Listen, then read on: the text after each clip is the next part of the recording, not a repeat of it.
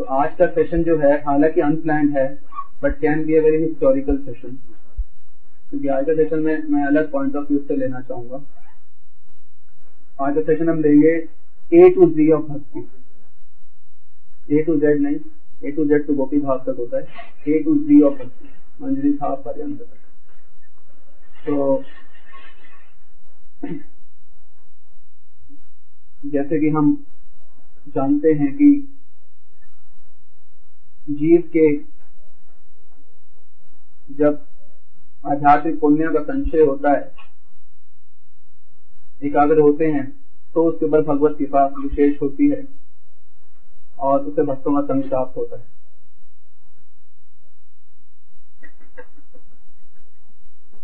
तो उसको भक्तों का संग प्राप्त होता है। सामान्यता जो जीव होता है, वह अच्छा बुरा करता रहता है और अपने कर्म अनुसार उसको व्यक्तियों का संबंध मिलता रहता है। और जब भगवत कृपा विशेष होती है तो उसको भक्तों का सानिध्य लाभ होता है, प्राप्त होता है। आज जब भक्तों का सानिध्य प्राप्त होता है तो व्यक्ति ये समझता है कि भाई, अच्छे बुरे कर्म नहीं करने चाहिए, क्योंकि वास्तव में दोनों कार्य करके तो हम जन्म मृत्यु के जंजाल में ही फंसे रहते हैं। धीरे धीरे फिर जब जीव कुछ वास्तविक साधुतम प्राप्त होता है तो वो समझ पाता है कि इस दुनिया के परे भी एक और दुनिया है। उसे वैकुंठ जगत कहा जाता है। वैकुंठ लोक है। अनेक अनेक वैकुंठ लोक है। वहाँ पर विष्णु तत्व विराजमान है। और उन सब के भी फाउंटेन है। अंशी, स्वयं भगवान, श्री कृष्ण है। तो ये सब जब ज्ञान प्राप्त होता है तो व्यक्ति पहले तो जन्म मृत्यु से पार होने का सोचता है। उसके बाद जब पूरा ज्ञान प्राप्त होता है तो व्यक्ति सोचता है, जन्म मृत्यु प्राप्त होकर मैं वैकुंठ जा सकता हूँ। परंतु धीरे धीरे वो कृष्ण भगवान के बारे में सुनता है तो सोचता है, ये तो सबसे सर्वश्रेष्ठ है सबके अंशी हैं, सबके मूल कारण है, सर्व कारण कारणम है। तो व्यक्ति कृष्ण प्राप्ति की इच्छा, अभिलाषा मन में जागृत होती है। नहीं तो क्या होता है? भगवत प्राप्ति की अभिलाषा केवल। जब हम, जब जीव कृष्ण के बारे में सुनता है, कृष्ण के लोक के बारे में तो उसकी इच्छा जागरूक होती है, काश मुझे भी कृष्ण प्राप्ति हो सकती है। इससे पहले क्या होता है कि भगवान के बारे में हम सुनते हैं और यही बोला जाता है, भगवत दास बन सकते धीरे धीरे जब हम श्री कृष्ण के बारे में सुनते हैं तो हमको समझ आता है कि हमारा भगवान से संबंध केवल दास्य भाव में नहीं इससे उन्नतर स्तरों पे भी हो सकता है। जैसे साक्ष्य कृष्ण के साथ हम उनके सखाओं की कथा सुनते हैं। श्री कृष्ण ये सखा जो होते हैं, वो श्री कृष्ण के ऊपर चढ़ते हैं। जब वो खेल में हार जाते हैं, वो लात मारते हैं एक घोड़ा बन के तेज तेज चलो। तो हम ये सोचते हैं कि ऐसा भी होता है भगवान के साथ लीला फिर हम सुनते हैं कि भगवान की पत्नी भी होती है। वो बोलते हैं पारिजात फूल लेके आओ। तो वो इंद्र से लड़ाई करते हैं। पारिजात पेड़ लेके आ जाते हैं। तो क्या ऐसा भी होता है? फिर हम पाते हैं किसने तपस्या करी, वो पत्नी बन तो हमारे मन में क्या विलाशा होते क्या ऐसे भी होता है? फिर हम सर्वोत्तम लीलाएँ श्रवण करते हैं। जैसे भगवान तो वैसे किसी के बनने में नहीं आते, पर यशोदा मैया, राधा दामोदर लीला, यशोदा मैया उन्हें बाँध देती हैं, अपने प्रेम में, अपने वात्सल्य प्रेम में ये जो प्रेम है, ये चौथी श्रेणी का है। पांचवी में सबसे उत्तम श्रेणी है कांता भाव। कांता भाव गोपी भाव में हम पढ़ते हैं जो श्रुति है personified form of the Shruti यानी कि वेदों का the form of the Vedas, वो तपस्या करती हैं गोपी भाव प्राप्त करने के लिए। तो हम ये सोचते हैं तो हमारे को पता चलता है कि गोपी भाव प्राप्त करना सर्वश्रेष्ठ प्रतीत होता है। तो हमें कोई अगर प्राप्त कर सकता है तो इसका मतलब हम भी प्राप्त कर सकते हैं। फिर हम पाते हैं, लक्ष्मी देवी तक कामना करती है गोपी बनने की तो मतलब की कामना की जा सकती है। और कामना की सिद्धि भी होती है। अगर सही रूप से साधना की जाए तो सिद्धि नहीं होती, यदि सही रूप से साधना ना की जाए। श्रुतियों में हम देखते हैं, श्रुति सही से साधना करती हैं तो उनको क्या क्या प्राप्त होता है? सिद्धि प्राप्त होती है। सफलता प्राप्त और वो गोपियाँ ये बन पाते हैं। और लक्ष्मी देवी, क्योंकि सही रूप से साधना नहीं करती, इच्छा होना और साधना करना, ये दोनों अलग विषय है। और एक चीज़ होती है कि इच्छा ही ना होना। अगर किसी की इच्छा ही नहीं हुई है तो उसे कुछ प्राप्त नहीं होगा। साधन बिना साध्य वस्तु कभी नहीं मिले। ये चैतन्य चर्चा में बताया गया। साधना किए बिना साध्य वस्तु कभी नहीं मिल सकती। तो सही साधना की आवश्यकता है। हम हम जान जान पाते हैं कि वैकुंठ के ऊपर भी गोलोक है। गोलोक में श्री कृष्ण के साथ अनेक रसों में संबंध हो सकता है। उसके बाद हम पाते हैं कि हमारे अंदर कामना होती है कि मैं कृष्ण की सबसे अंतरंग रूप से सेवा कर सकूँ। हम सोचते हैं कृष्ण, मुझे अपनी सेवा में लगाओ हरे कृष्ण, महामंत्र को फिर हम रुचि पूर्वक करना शुरू करते हैं। हे कृष्ण, मुझे अपनी सेवा में लगाओ हे राधा रानी, मुझे अपनी सेवा में लगाओ फिर हम थोड़ा और ढंग से सोचे तो राधा कृष्ण को बोल रहे अपनी सेवा में लगाओ। तो हम पूछेंगे कि हम कब कब सेवा में लगने के लिए हम बोल रहे हैं भगवान को? जब जब के लिए बोलेंगे, वो तब तब लगाएँगे। और हम कृष्ण को बोल रहे हैं, सेवा में लगाओ। ठीक है, वो गोपी बना के भी लगा सकते हैं, सखा बना के भी। और हम बोलेंगे, नहीं, हम माधुर्य भाव में सेवा करना चाहते हैं। ठीक है, आप माधुर्य भाव में सेवा करो। पर हम जब ग्रंथों में के माध्यम से ये तो वेदों में प्राप्त होता है कि श्रुतियों ने साधना की और वो गोपियाँ बन गई। परंतु वेदों में मंजरी भाव के ये डीप रहस्य मालूम नहीं होते। वेदों में मंजरी भाव है, पर बहुत गुप्त रूप से है। मैं आपको दिखाऊँगा कैसे है। परंतु जो डीप रूप से मंजरी भाव है, वो षड गोस्वामियों के ग्रंथों में षड गोस्वामी, अष्ट गोस्वामी कौन है? वो ही मूल मंजरियाँ हैं।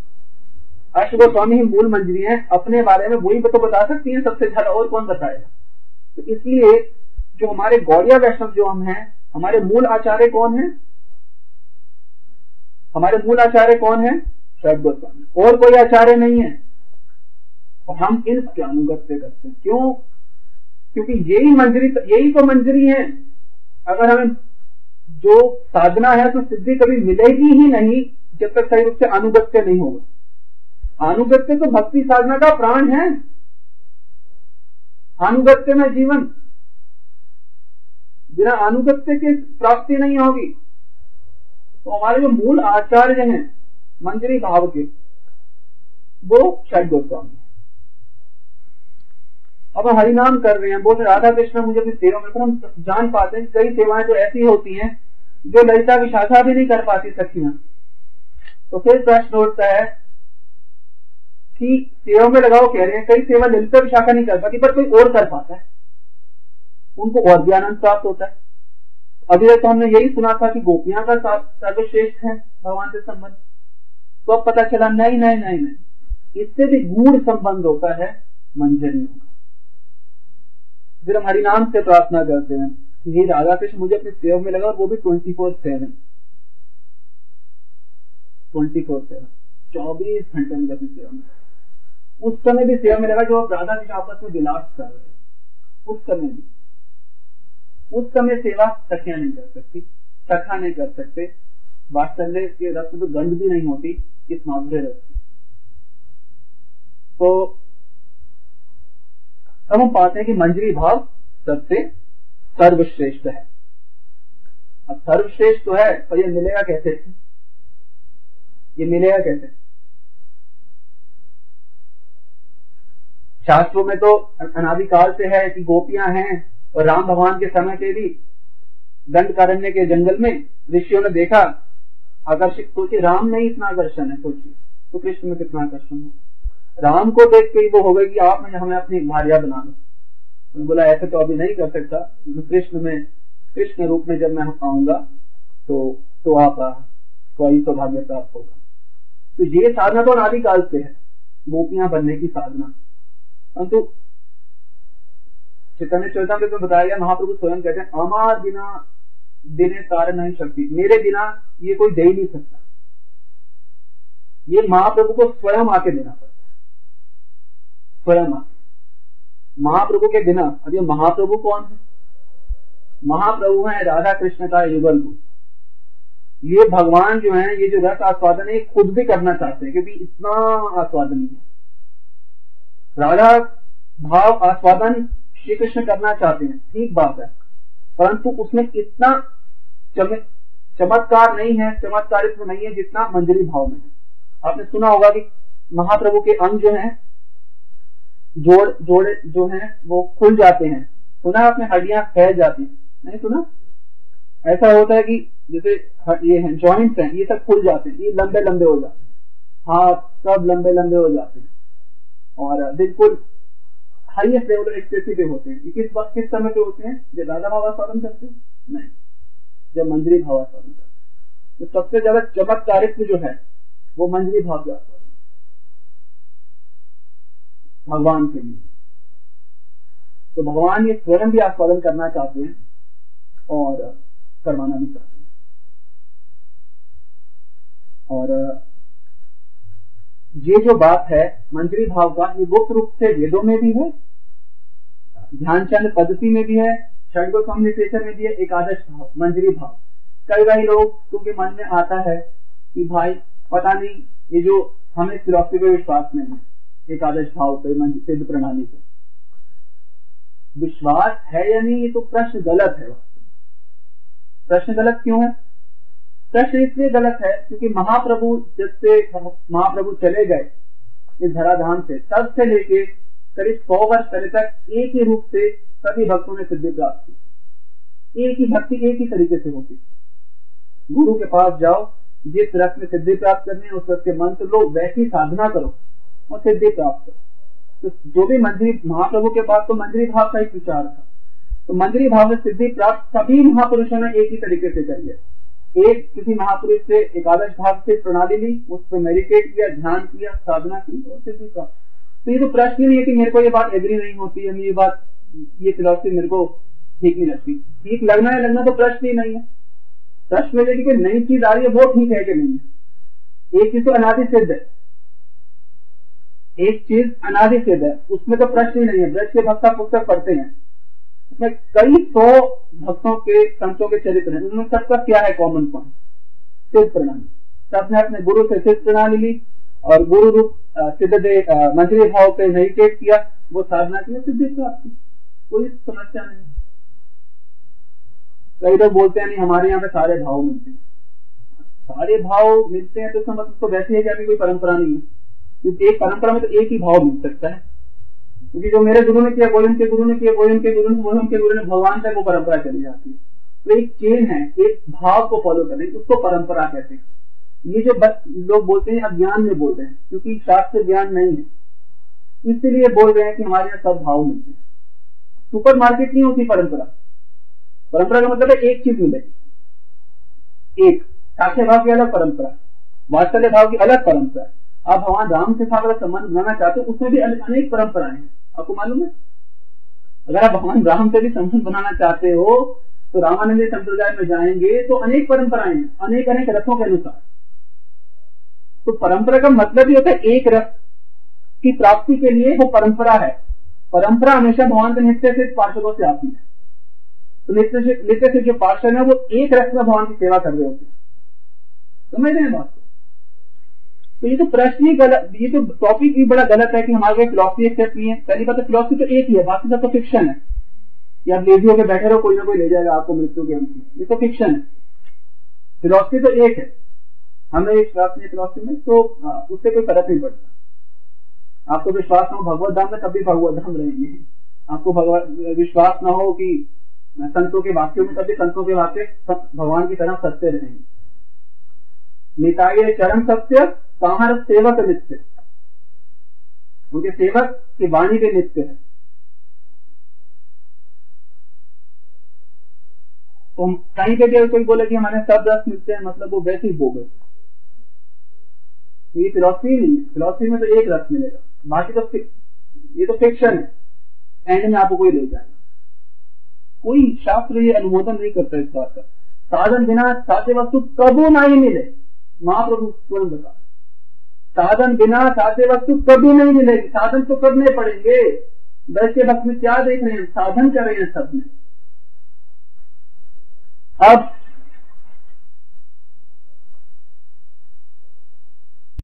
यहाँ पे ये ग्रंथ है सनत कुमार संहिता इसमें नारद जी सदस्य से पूछते हैं कि, हे गुरु, हे भगवान, आपने मेरे कई प्रश्नों के उत्तर बताए हैं।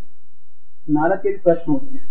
उसके बाद उनको उत्तर आपने बताए हैं, वो बात सब ठीक है, मैं सेटिस्फाइड हूँ, पर इसके ऊपर भी एक बहुत ऊँची बात है, क्या है? पर अब मेरी इच्छा है सबसे श्रेष्ठ पद जो है राग मार्ग भजन, उसके बारे में सुनना चाहता हूँ। सब प्रश्न उत्तर होगा, उसके बाद भी श्रेष्ठ मार्ग होगा, उसके बारे कमेंट नहीं करना चाहिए पहले सुनना चाहिए। कि राग मार्ग क्या होता है? ये है सनत कुमार संहिता सदाशिव ने बोला नारद को, हे ब्राह्मण, पूरे संसार का भला करने के लिए तुमने ये बहुत ही सुंदर प्रश्न पूछा। इससे संसार का भला होगा। हालाँकि ये बहुत गूढ़ सीक्रेट है। छुपी वस्तु, रहस्य है। परंतु फिर भी मैं तुम्हें बताऊँगा। जो श्री कृष्ण की गोपियाँ हैं, वे परक या रथ में हमेशा उनकी प्रेमयी सेवा करती हैं और लीला लीला आस्वादन करती हैं। तो साधक को, स्वयं को एक अपने आप को गोपी के रूप में ध्यान करना चाहिए। और चाहिए कि मैं बहुत सुंदर अंग से गठित हूँ और एक सुंदर युवती हूँ। और हर प्रकार के गुणों में ज्ञान है और श्री कृष्ण को बहुत प्रिय हूँ। परंतु श्री कृष्ण निजी रूप से आस्वादन नहीं चाहते। मंजरी भाव सनत कुमार संहिता में भी है। पर श्री कृष्ण निजी रूप से आस्वादन नहीं चाहती। राधा की सखी हूँ और हमेशा राधा की सेवा करने में रक्त हूँ। और राधा के प्रति ज़्यादा प्रेम है, कृष्ण के प्रति कम है, राधा के मुकाबले। अन्य जो संबंध होते हैं हमेशा कृष्ण के प्रति रति होती है। ये है भाव उल्लास रति। ये राधा रानी के प्रति रति है। अन्य रसों में श्री कृष्ण की सेवा किया था जिसमें श्री कृष्ण सेवा करते हैं। वह निजी संघ कृष्ण का नहीं चाहती, क्योंकि वह अद्भुत सेवा रस का आस्वादन करके, राधा कृष्ण जुगल की सेवा का आस्वादन करके पूर्ण रूप से संतुष्ट जब तक पूर्ण से संतुष्टि नहीं मिलेगी तो जब जैसे हम अपने ऊपर देखेंगे, कोई चीज़ हम चाहेंगे वो मुझे मिल जाए। नहीं। ये पूर्ण रूप से संतुष्ट है। श्री कृष्ण राधा भाव अपनी जिस हद तक जा सकते थे, सारी हद तक नहीं जा सकते श्री कृष्ण की राधा भाव को आस्वादन करने। क्यों? क्योंकि राधा भाव तो बढ़ता रहता है। आस्वादन कैसे करोगे आपको जो हमेशा बढ़ती है, निरंतर वर्धनशील है। तो श्री कृष्ण ने भी राधा रानी का भाव आस्वादन करने की चेष्टा की थी। पूरा राधा भाव आस्वादन नहीं कर पाए थे। राधा भाव असीमित है। असीमित चीज़ को कोई भी चीज़ सीमा में बंद नहीं करते मैंने कर लिया अच्छा आगे बढ़ रहे थे नहीं कर सकते। तो श्री कृष्ण ने अपनी सारी हदों तक जाके राधा भाव आस्वादन किया, परंतु उसके बाद भी क्या इच्छा हुई उनकी? मंजरी भाव के साथ साधन करना। तो ये इतना श्रेष्ठतम भाव है। ये सेल्फलेसनेस की हाइट है। इससे ऊँचा सेल्फलेसनेस नहीं है मंजरी भाव। तो बताया गया साधक को ब्रह्म मुहूर्त में पूरे अष्टकाल, लीला, दिन, रात, रात्रि दिन करे, राधा कृष्ण, स्मरण, सेवन। तो यही, ये करना चाहिए। नारद ने बोला कि मैं अब अष्टकाली लीला के बारे में सुनना चाहता हूँ। अब पहले एक बात समझ आ गई कि सबसे श्रेष्ठ मंत्री भाव है। उसके बाद पता चला कि शास्त्रों में भी ऐसी साधना, ऐसा कुछ है। अब नारद ने बोला, ये तो आपने बता दिया भाई कि हाँ ये सबसे श्रेष्ठ है। पर मैं करूँगा कैसे? ये तो बता दिया शेषराज में कैसे करूँ? इसमें डीपली बताया गया। अब मैं वास्तव में अष्टकाली लीला के बारे में सुनना चाहता हूँ। क्योंकि जब मैं अष्टकाल लीला के बारे में सुनूँगा इन्हीं को मानसिक सेवा कैसे करूँगा? जायज़ प्रश्न है ना? वो अपने आप को रात्रि दिन पर अरे, रात्रि तो करूँ, पर मैं करूँ कैसे? वो करते क्या मुझे क्या पता? तो नारद कह रहे हैं कि I want to hear Leela मैं सुनना चाहता हूँ अष्टकाली लीला क्या होती है? तो उसको सिना बिना तो मानसिक सेवा कर ही नहीं सकता। तो कोई भी व्यक्ति अगर मानसिक सेवा या गो, गोपी अनुगत्य करना चाहिए तो सबसे पहले अष्टकाल लीला सुननी पड़ेगी। मानसिक रात्रि दिन पर कृष्ण कैसे होगा रात्रि? दिन में भी नहीं होगा रात्रि को कुछ छोड़ दो। स्वप्न में भी नहीं होगा कभी। तो अष्टकालिक लीला सुनना इतना महत्वपूर्ण है। और कई संस्था में देखा जाता है कि टेंथ कैंटो सुबह भागवतम क्लास में आता तो गुरु रुकवाते नहीं नहीं टेंथ कैंटो नहीं सुनना। अरे। आप बाकी में गौड़िया वैष्णव हो क्या? उधर मेरे कुछ कुछ आचार्यों से मेरी बात भी वो कहते हमने आज का षड हमने कोई ज़रूरत नहीं पड़ा ज़रूर आपको कुछ प्राप्त होगा। कोई ग्रंथ नहीं पढ़ा, कोई अक्षर कभी नहीं पढ़ी, फिर क्लियर बोल रहे एक भक्त हैं वो राजा कुंड में आए थे फुल टाइम उसी मंदिर से। उस मंदिर से आए तो उन्होंने उन आचार्य जी से बोला कि भाई आ, मैं मंदिरी बनना चाहता हूँ मैं मंदिर ऊपर स्मरण करना चाहता हूँ। तो अगर आप मेरे को इसमें सिद्धि करा दो तो मैं कहीं नहीं जाता। उन्होंने बोला भाई मैं तो अब तक अपने आप को महाप्रभु का दास मानता कृष्ण मोहन दास मानता तो फिर चालीस साल साधना करने के बाद उसको ये वाली अंडरस्टैंडिंग भी क्लियर नहीं हुआ। तो हमको आपका अनुभव से करके कैसे कुछ क्लियर तो बड़े शोक का विषय है। जैसे हमारे गुरुदेव ने बोला, हमने लास्ट बार सुनाया था कि कितना दुर्भाग्य का विषय है। महाप्रभु का अनुगत्य करके तो महाप्रभु को मानते नहीं। इस संबंध में मैं आपको एक और बात बताऊँगा। अब ये बात होगी चलिए तो पता चल गया कि मंजरी भाव श्रेष्ठ है। अब ये मिलेगा कैसे? प्रश्न तो वही का वही है, ये सब किताबें में हो गई, अब मिलेगा कैसे? जो वेदों के परे है बात, सोचो। वेदों के परे तो कुछ नहीं है। Personified form of the Veda जो है, वो वो हद तक कहाँ तक जा पाते हैं? गोपी भाव तक। मंजरी भाव तो वेदों के भी परे है। उसकी प्राप्ति। तो महाप्रभु जब इस धराधाम से अप्रकट होने वाले थे, उससे पूर्व महाप्रभु अद्वैताचार्य से मिले। अद्वैताचार्य को बोला कि मैं आपके बुलावे पे यहाँ आया हूँ।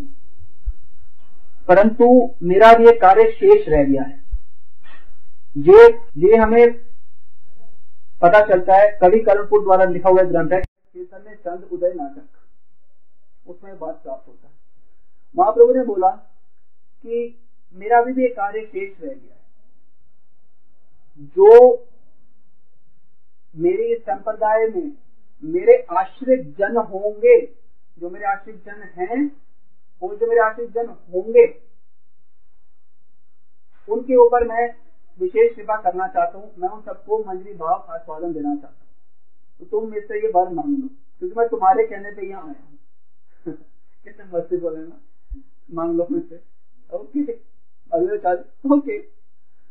ठीक है। आ, तो आप इसके अंदर बड़ी एक लाइन में बहुत गंभीरता है। जो मेरी संप्रदाय मेरे आश्रय जन होंगे। आश्रय सही बजे तारे कृष्ण नहीं सजे आज सब मरे अकारण। आश्रय सही भजे जो आश्रय लेके भजन करता है, भक्ति का पहला स्टेप क्या है? गुरु का मतलब सदगुरु ही होता है, जो सत परंपरा से होता है। ये बात को पहले याद रखिए कंफ्यूजन कभी नहीं होगी सर तो पहले सत परंपरा से जुड़े सदगुरु का आश्रय लेना। आश्रय ले या सही भजे। जो आश्रय लेके भजन करता है, उसका तारे कृष्ण नहीं तेजे। उसको कृष्ण कभी?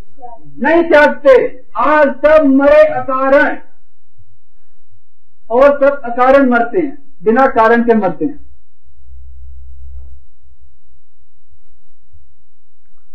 तो जो मेरे संप्रदाय में आश्रित होके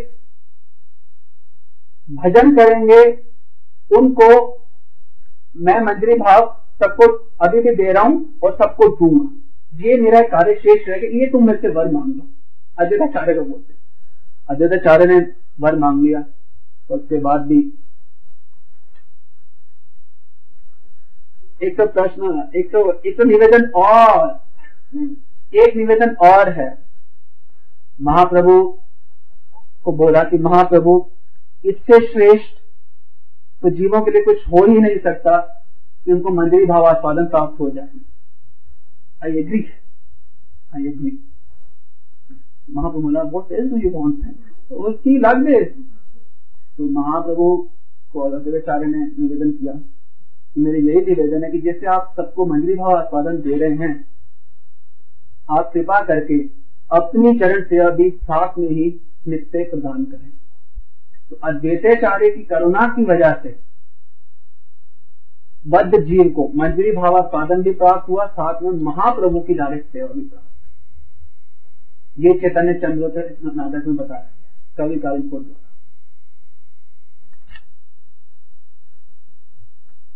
ये उसी में बताया जा रहा है कि ये कैसा होगा ये आस्वादन, जब महाप्रभु की लीला में सेवा करेंगे। ये देखो, जात स्मरण की तरह जात स्मरण समझते जब पुष्य जन्म का स्मरण होता है।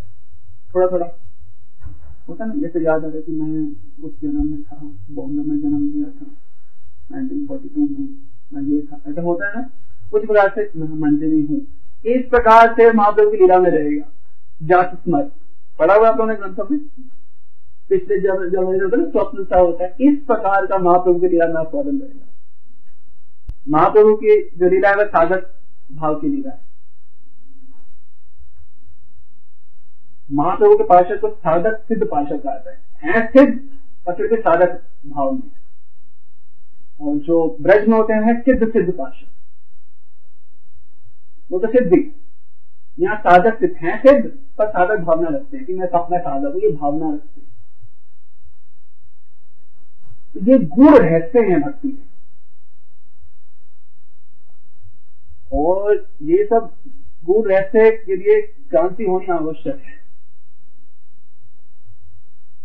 सही साधना सही कर्म करना पड़ेगा। सही कर्म से जुड़ना पड़ेगा।